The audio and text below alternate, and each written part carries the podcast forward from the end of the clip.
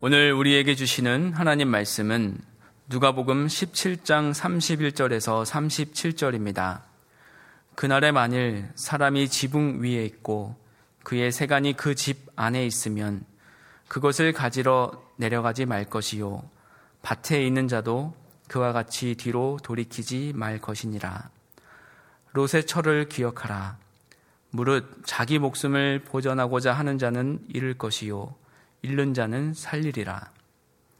내가 너희에게 이르노니 그 밤에 둘이 한 자리에 누워 있음에 하나는 데려감을 얻고 하나는 버려둠을 당할 것이요 두 여자가 함께 맷돌을 갈고 있음에 하나는 데려감을 얻고 하나는 버려둠을 당할 것이니라.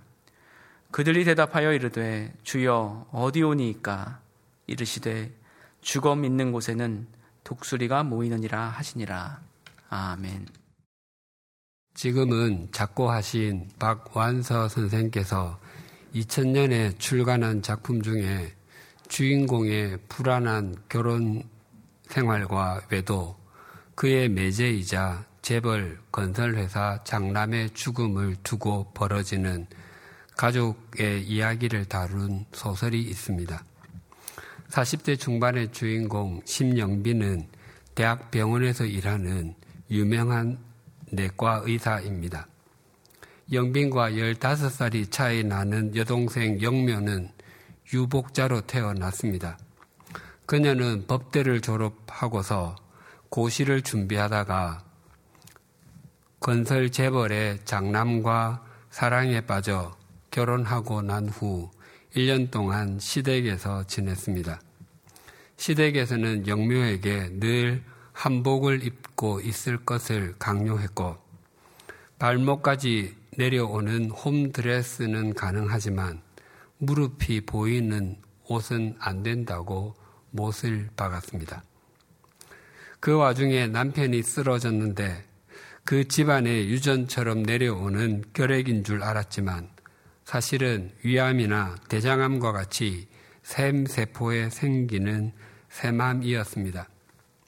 건설사 송 회장, 영무의 시아버지입니다. 건설사 송 회장은 영빈에게 아들이 아들에게 본인이 암에 걸렸다는 것을 절대로 알리지 말라고 했습니다. 자신이 암에 걸렸다는 것을 알게 되면 회복할 의지가 약해질 것이라는 것이 그 이유였습니다. 그리고 대체 의학 치료를 할 것이기 때문에 항암 치료도 하지 못하게 했습니다. 영빈은 의사가 가장 싫어하는 환자 가족 유형을 이렇게 독백으로 말합니다. 의사 노릇하면서 환자 수보다 더 많은 가족을 겪지 않으면 안 되었다. 그중 가장 견딜 수 없는 가족은 좋은 소리 들을 때까지 한없이 무당집을 순례하듯 환자를 이 병원 저 병원으로 끌고 다니고 싶어 하는 사람도 특효약이나 최신 요법에 대한 정보가 의사보다 더 빠삭한 사람도 침대 밑에다 뱀탕을 숨겨놓고 병원 약보다 더 정성스럽게 먹이는 사람도 성직자인지 도사인지 모를 사람을 불러들여 환자가 기진맥진할 때까지 기도를 시키는 사람도 아니었다. 환자에게 병명을 숨기려고 하는 환자 가족이 가장 싫었다. 좋은 징후가 예상되는 초기 암의 경우에 숨기려 하는 가족은 거의 없다. 환자와 가족이 서로 격려해가며 씩씩하게 투병태세를 갖추는 걸 볼 때처럼 의사로서 보람을 느낀 적도 없다. 그러나 개중에는 집요할 정도로 환자에게 살 날이 얼마 남지 않았다는 것을 속이려 드는 가족이 있다. 점점 나빠지는데도 환자가 점점 좋아지고 있다고 믿게 하는 걸 자식의 도리라고 생각하는 효자도 있고 여러 형제 중에서도 장남이나 어느 한 사람이 정확한 병세를 자기만 알고 다른 형제들에게는 비밀로 해두는 경우가 있다. 그런 효자가 가장 미심쩍다. 직업 외적인 육감 같은 것이긴 하지만 죽음을 이용해서 무언가를 꾸미고 있다는 것을 느끼는 때도 있다. 임종이 임박해 혼수 상태에 빠진 환자의 병상 바로 옆에서 또는 병실 복도에서 유산을 둘러싼 동기간, 친척 간의 고함이 들리는 것도 이런 가족들이다. 환자가 생전에 숨겨놓은 자식이라도 있다면 이런 염치 불구한 분쟁은 영안실까지 이어진다. 영묘의 남편은 병원에서 특별한 치료도 받지 못한 채 퇴원했습니다. 집안을 잘 아는 한 도사의 조언에 따라서 이사도 하고 백일 치성도 드렸지만 또 용하다는 시골 점쟁이를 찾아서 침도 맞고 각종 보약도 먹었지만 퇴원 후 오래 지나지 않아서 각혈하고서 눈을 감지도 못하고 죽었습니다. 하지만 남편은 자신이 죽는 순간에도 암에 걸린 줄 몰랐고 아내에게도 두 아들에게도 아무런 유언을 남기지 못했습니다. 영면은 얼마 지나지 않아서 집안에, 집안에서 남편에게 병명을 그렇게 알리지 못하게 한 것이 그를 위해서가 아니라 자신에게 아무것도 남기지 못하게 하려고 그랬다는 것을 깨닫게 되었습니다. 이 소설의 끝에 주요 줄거리와는 다른 한 에피소드가 등장합니다. 영빈의 환자였던 양념치킨집 사장인 치킨 박 씨가 스스로 목숨을 끊는 장면입니다. 그는 겨우 자신의 가게와 집을 마련한 가장입니다. 그의 암은 초기에 발견되어 수술만 하면 충분히 치료할 수 있었습니다. 하지만 그는 자신의 암이 말기라고 여기며 스스로 죽음을 택했습니다. 그의 부모는 이북에서 단신으로 내려왔고 그의 부인은 고아로 자랐습니다. 그래서 자신의 병으로 인해서 재산을 다 털어먹는 것이 두려웠고 빈손에서 치킨집 사장이 된 것만 해도 모든 것을 이루었다며 아내와 자식들이 행복하게 살기를 바란다는 내용의 유수를 남기고 스스로 생을 마감하는 것으로 소설은 끝이 납니다.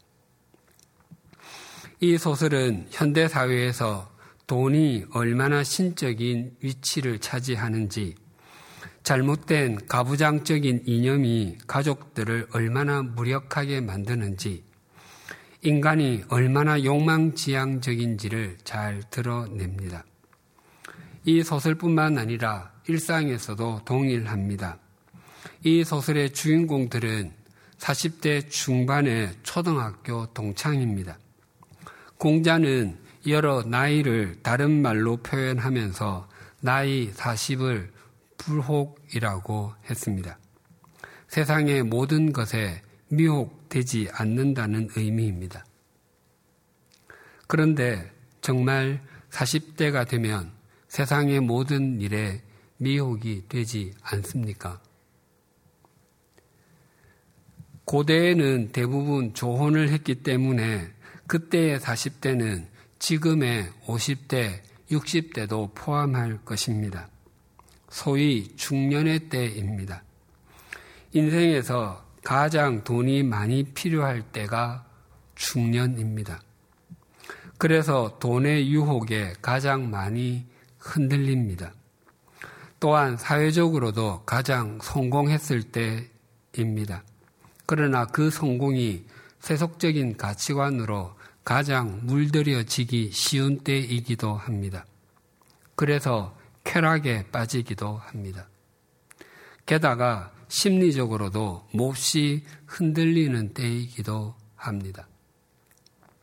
그래서 40대는 미혹되지 않는 불혹이 아니라 많은 것에 유혹되기 쉬운 다혹의 시기.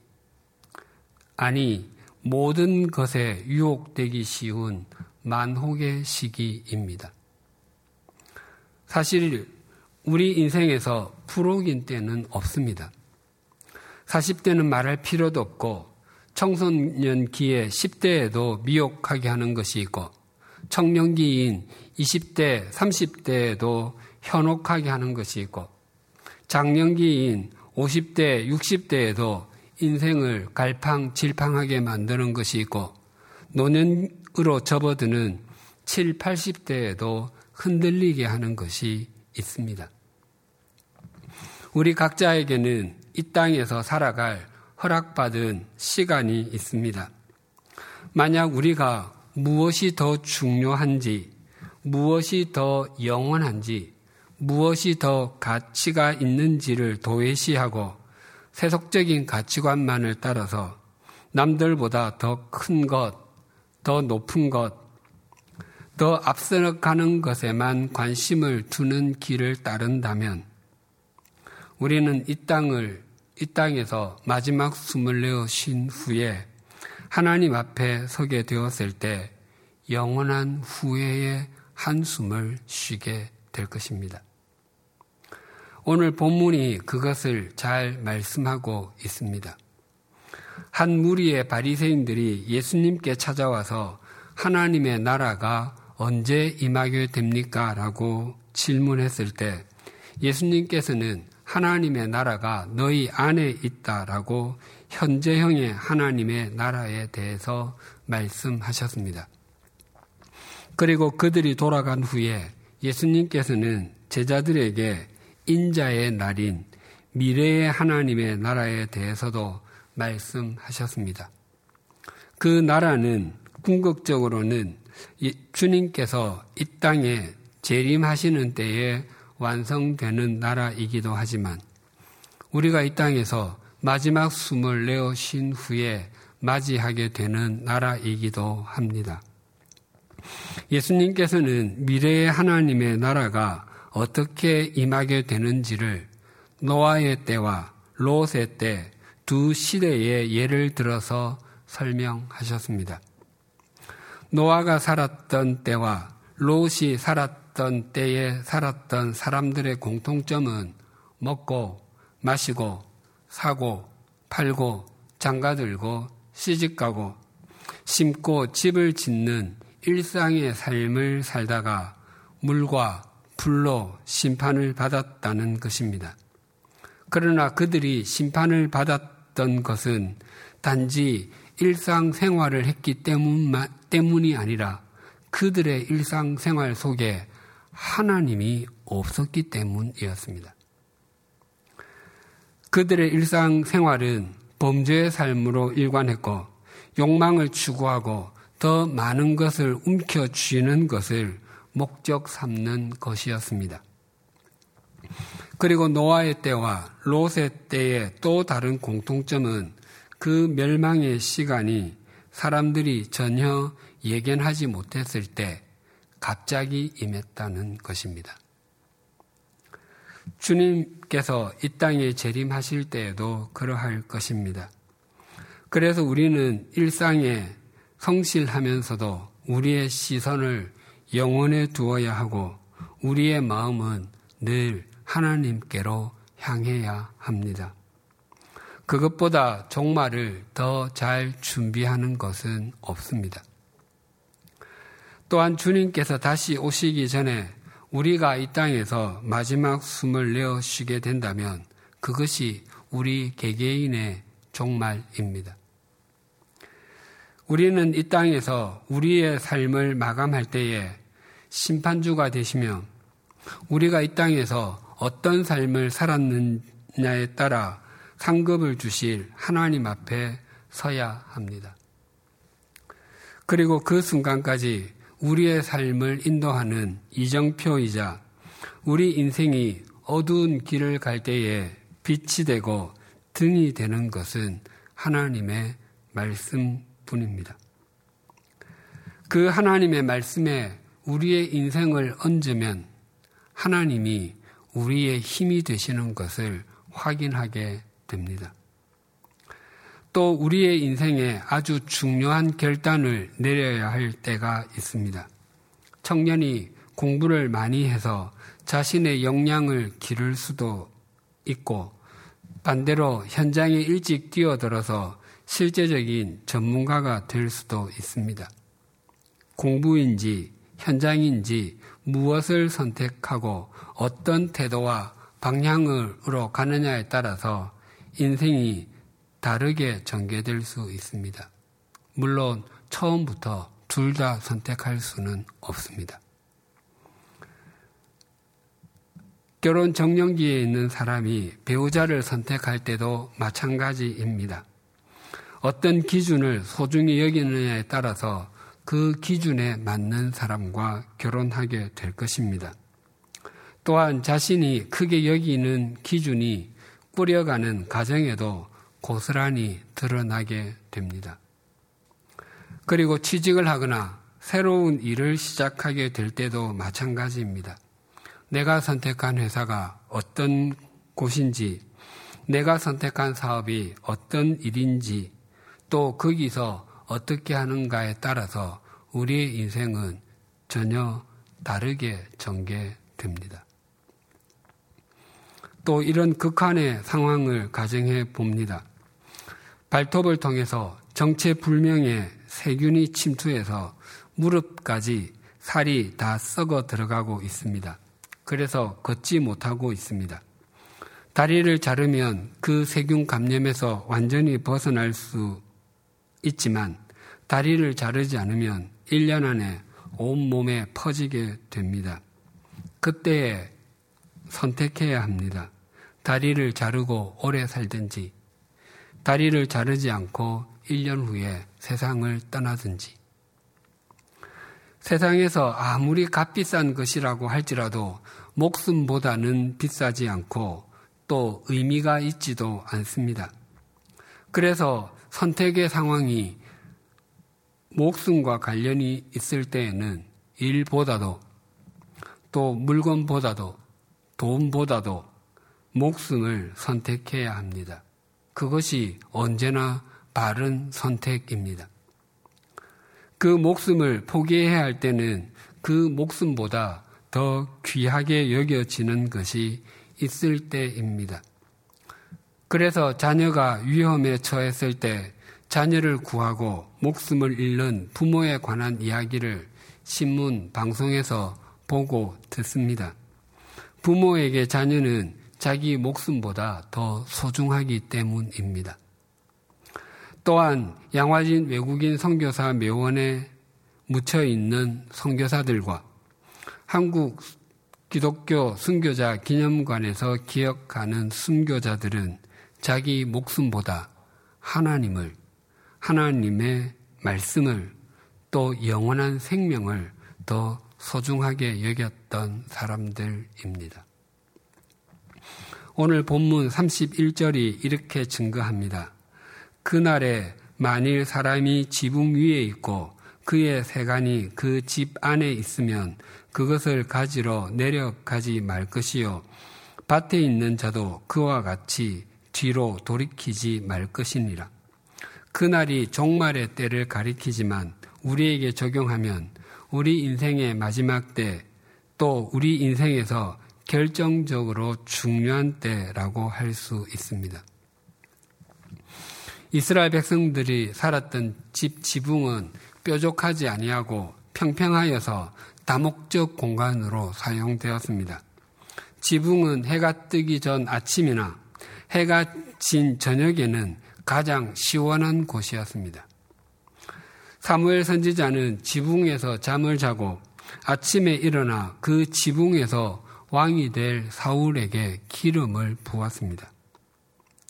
또한 지붕은 곡식이나 과일을 말리는 최적의 장소였습니다. 뿐만 아니라 지붕은 쉼터이기도 했고 기도의 장소이기도 했습니다. 그래서 다윗 왕이 바세바가 목욕하는 것을 본 곳도 지붕이었고 베드로 사도가 기도하다가 로마 군대 백부장 고넬료가 보낸 사람을 만난 곳도 지붕이었습니다. 그 지붕 아래에는 자신의 온갖 살림과 기중품이 다 있습니다. 또한 밭에는 자시, 자신의 일년 또는 그 이상을 먹여 살려줄 여러 종류의 곡식과 채소가 있습니다. 지붕 아래에 있는 것과 밭에 있는 것은 자신의 전 재산입니다. 그것을 포기하기는 정말 쉽지 않습니다. 그럼, 그럼에도 그것을 포기해야 할 때가 있다고 주님은 말씀하십니다. 그것이 생명보다는 소중하지 않기 때문입니다. 일주일 전쯤 신문 기사에서 강원도 홍천군에 있는 어떤 강에서 소방구조대원들이 전날 다슬기를 잡다가 실종된 사람을 남성을 찾고 있다라는 내용을 읽었습니다. 실종된 남성은 다음 날 강 하류에서 시신으로 발견되었습니다. 매년 여름철이 되면 다슬기를 잡다가 물에 빠져 숨지는 사건이 잇따라 발생하고 있습니다. 강원도 소방본부에 따르면 2016년부터 2018년까지 3년 동안 강원도에서 순환사고, 즉, 물로 인해서 생기는 익사, 급류, 침몰 등의 사고가 277건 발생해서 목숨을 잃은 사람만 160명이라고 합니다. 다슬기를 잡다가 경계선을 넘으면 돌이킬 수 없습니다. 경계선에 이르기 전에 되돌아와야 합니다. 오랜만에 가족이나 지인들과 강가로 가서 거기서 다슬기를 잡는 것이 아무리 재미가 있어도 또 잡은 다슬기를 삶아 나누어 먹는 즐거움이 아무리 커도, 커도 그것이 목숨보다 소중하지는 않습니다. 예수님께서는 결정적인 때 잘못 선택한 사람을 예로 들어서 설명하십니다. 32절이 이렇게 증가합니다. 롯의 철을 기억하라. 포기해야 할 때 포기하지 못한 예로 롯의 아내로 아내를 말씀하셨습니다. 롯이 삼촌 아브라함을 따라 나섰을 때와 소돔과 고모라가 멸망할 때에는 약 24년의 간격이 있습니다. 그리고 롯에게는 장성에서 약혼한 두 딸이 있었습니다. 그래서 롯이 결혼한 것은 아브라함을 따라 나섰을 때 전후로 여겨집니다. 하나님께서 보내신 두 천사가 롯에게 이렇게 말했습니다. 이 성 안에 당신 가족이 있다면 자녀들이나 사위나 가릴 것 없이 모두 성 밖으로 다 데리고 나가십시오. 이 성 안에 있는 사람들의 죄에 대해서 규탄하는 울부짖음이 하나님께 상달되었기 때문에 하나님께서 우리를 이 성을 멸하라고 우리를 보냈습니다. 다급해진 롯이 집으로 가서 전한 말과 그의 말에 대한 가족들의 반응을 창세기 19장 14절이 이렇게 증가합니다. 롯이 나가서 그 딸들과 결혼할 사위들에게 말하여 이르기를 여호와께서 이 성을 멸하실 터이니 너희는 일어나 이곳에서 떠나라 하되 그의 사위들은 농담으로 여겼더라. 당시 정혼 또는 약혼한 관계의 사람은 1년 정도 후에 결혼식을 하게 되지만 그 전부터 서로를 부부라고 불렀습니다. 그래서 롯의 딸과 정혼한 관계에 있었던 사람도 사위라고 불리고 있습니다. 롯은 죽을지 모른다는 두려움에 가득 차서 가족들에게 그 사실을 알렸을 것입니다. 그러나 그 사위들은 장인의 말을 농담으로 여겼습니다. 롯의 가족들은 소돔이 멸망할 것이니 떠나자라는 의견과 아무 일 없을 터이니 떠날 필요 없다는 의견으로 밤새도록 티격태격 싸웠습니다. 오히려 마음이 조급해진 것은 천사들이었습니다. 그래서 속히 서두르라고 재촉했지만 롯과 그 가족들은 꾸물거리기만 했습니다. 그래서 두 천사는 롯과 그의 아내 두 딸의 손을 잡아 이끌어서 성 밖으로 피신시켰습니다. 그리고는 천사들은 말했습니다. 어서 피하여 목숨을 건지십시오. 뒤를 돌아보거나 들에 머무르지 말고 산으로 피하십시오. 그렇지 않으면 죽고 말 것입니다. 롯에게 정원한 두 딸이 있었기 때문에 롯의 아내도 나이가 적지 않았을 것입니다. 세속적인 욕망이 가장 큰 시기인 중년의 여인이었을 것입니다. 따라서 소돔을 빠져나가기는 하지만 하나님의 말씀보다는 소돔에 두고 온 것에 관심이 더 많았습니다. 그래서 그녀는 뒤를 돌아보았습니다. 그래서 소금 기둥이 되고 말았습니다. 사천년이 지난 지금도 그녀는 하나님의 말씀에 순종하지 못하고 세상에 미련을 두었던 사람의 대명사처럼 여김을 받습니다. 주님은 우리 그리스도인들을 향해서 너희는 세상의 소금이다 라고 말씀하셨습니다. 우리의 삶과 우리의 가치관이 세상을 맛있게 만들고 또 의미있게 만들어 준다는 것입니다. 만약 그것을 잊어버리고 우리가 세속적인 가치관에 빠져 살게 되면 우리는 세상의 소금이 아니라 소금 기둥이 될 수 있다는 것을 잊지 않으셔야 합니다. 예수님께서는 무엇을 더 중요하게 생각해야 하는지를 착각하는 사람들이 당할 낭패를 33절에서 이렇게 말씀하셨습니다.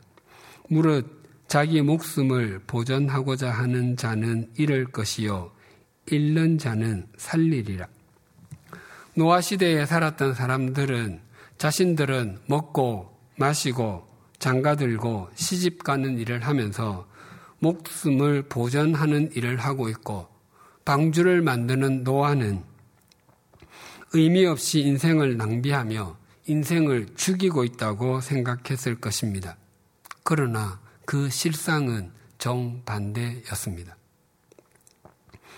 롯의 아내도 마찬가지입니다. 집안에 있는 물건 중에서 결혼할 때 가지고 온 폐물과 또 남편에게 받은 보석, 그동안 모아놓았던 재물을 가지고만 나오면 비록 다른 곳에서 새로운 삶을 시작하게 될지라도 사람들에게 아쉬운 소리 하지 않고 다시 시작할 수 있을 것이라고 생각했을지도 모릅니다. 그것이 자신의 인생을 좀 더 살리는 것이고 편안하게 만들어 주는 것이라고 생각했을 것입니다. 그러나 그렇게 하다가 그녀는 소금 기둥이 되었습니다. 자신의 인생의 종말과 하나님의 심판을 믿는 사람과 믿지 않는 사람이 어떻게 될 것인지에 대해서 34절과 35절은 이렇게 증가합니다. 내가 너희에게 이르노니 그 밤에 둘이 한 자리에 누워 있음에 하나는 데려감을 얻고 하나는 버려둠을 당할 것이요 두 여자가 함께 맷돌을 갈고 있음에 하나는 데려감을 얻고 하나는 버려둠을 당할 것이니라.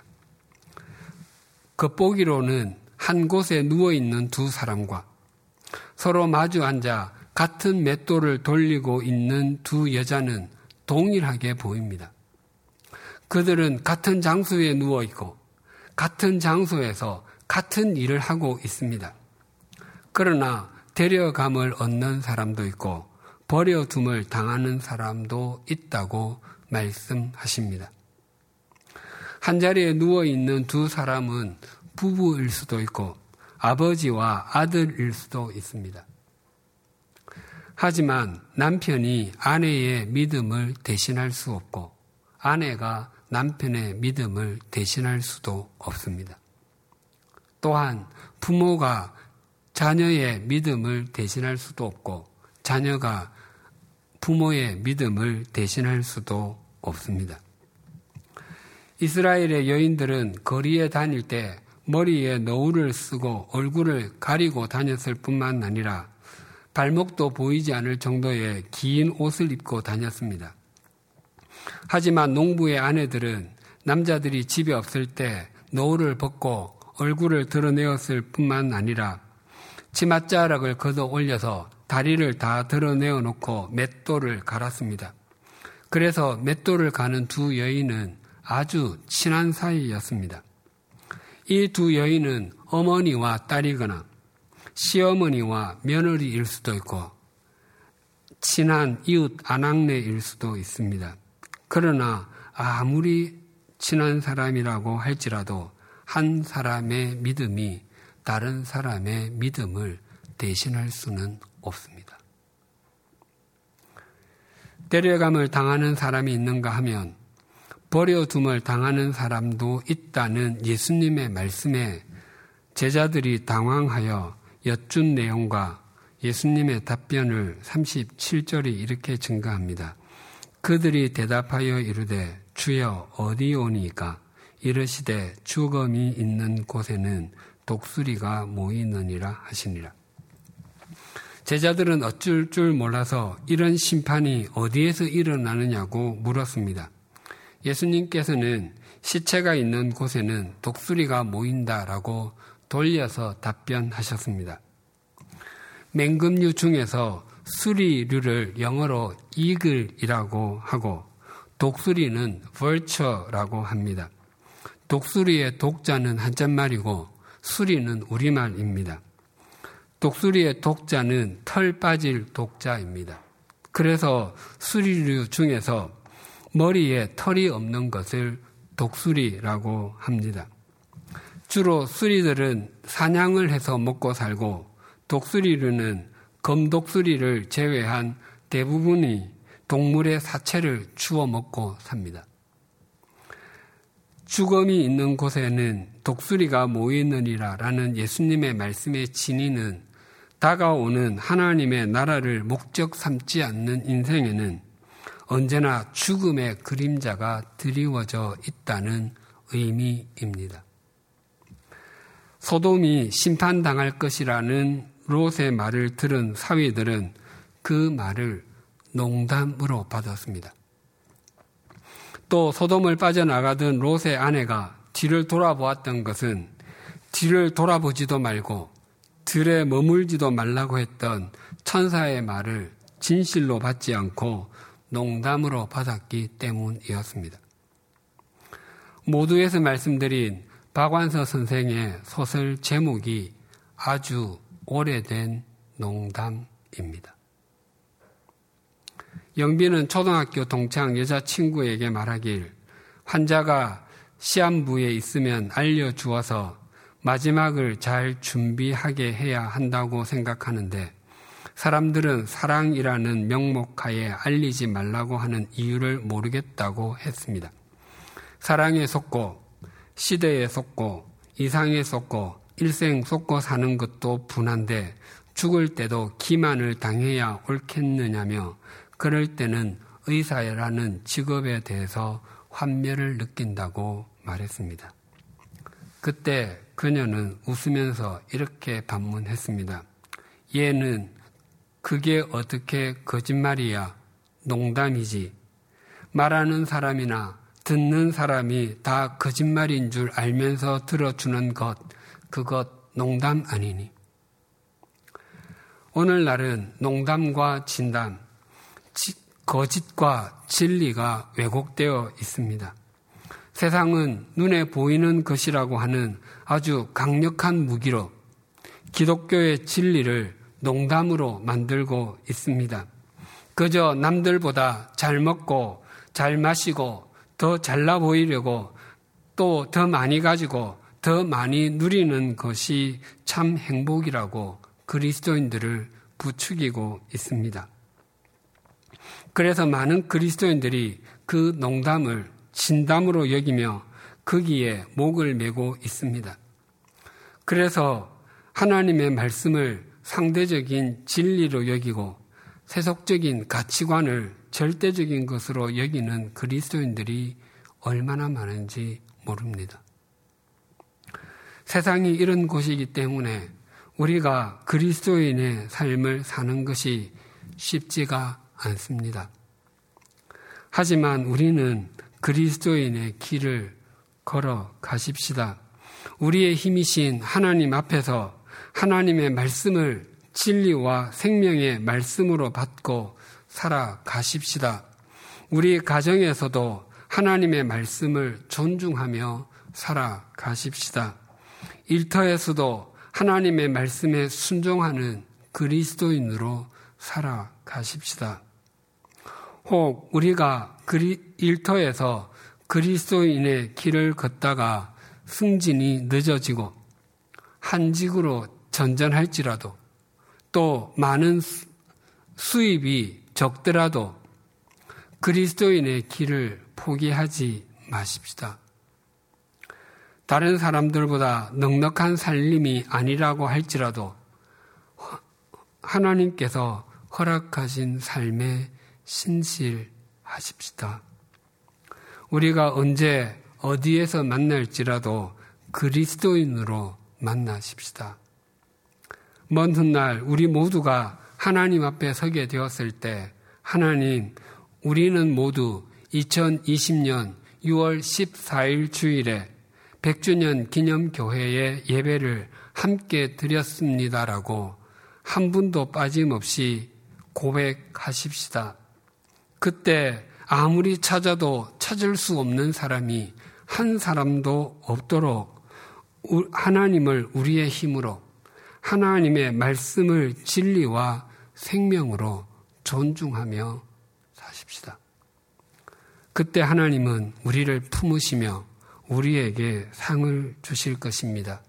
믿음이 없이는 하나님을 기쁘시게 못하나니 하나님께 나아가는 자는 반드시 그가 계신 것과 또 자기를 찾는 자들에게 상 주시는 이심을 믿어야 할지니라 기도드리시겠습니다. 하나님 아버지, 오늘 이 자리에서 하나님께 예배를 드리는 은총을 베풀어 주셔서 감사합니다. 지나온 우리의 삶을 돌아보면 이 자리에 오기까지 하나님께서 베풀어 주신 하나님의 끊어지지 않는 사랑과 신비한 손길이 정말 많았음을 고백합니다. 바라옵기는 우리의 모습이 지금보다 1년 후, 5년 후, 10년 후가 더 성숙하게 하시고 지금보다 주님과 주님의 말씀을 더 존중하게 하여 주시옵소서. 오늘 함께 예배를 드리는 분들 가운데 한 사람도 하나님의 나라에서 찾을 수 없는 일이 없게 하여 주시옵소서. 되돌아갈 수 없는 길을 되돌아가려고 하고 포기해야 할 것을 포기하지 못해서 소금, 소금 기둥이 된 롯의 철을 우리 마음에 잘 새겨놓게 하여 주시옵소서.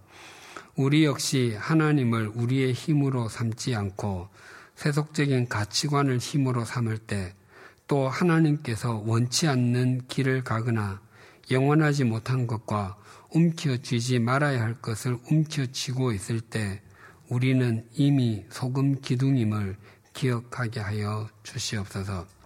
우리 모두가 하나님을 진심으로 믿는 사람들이 되게 하여 주시고 하나님의 상급을 진심으로 사모하는 사람들이 되게 하여 주시옵소서 예수님의 이름으로 기도드립니다. 아멘.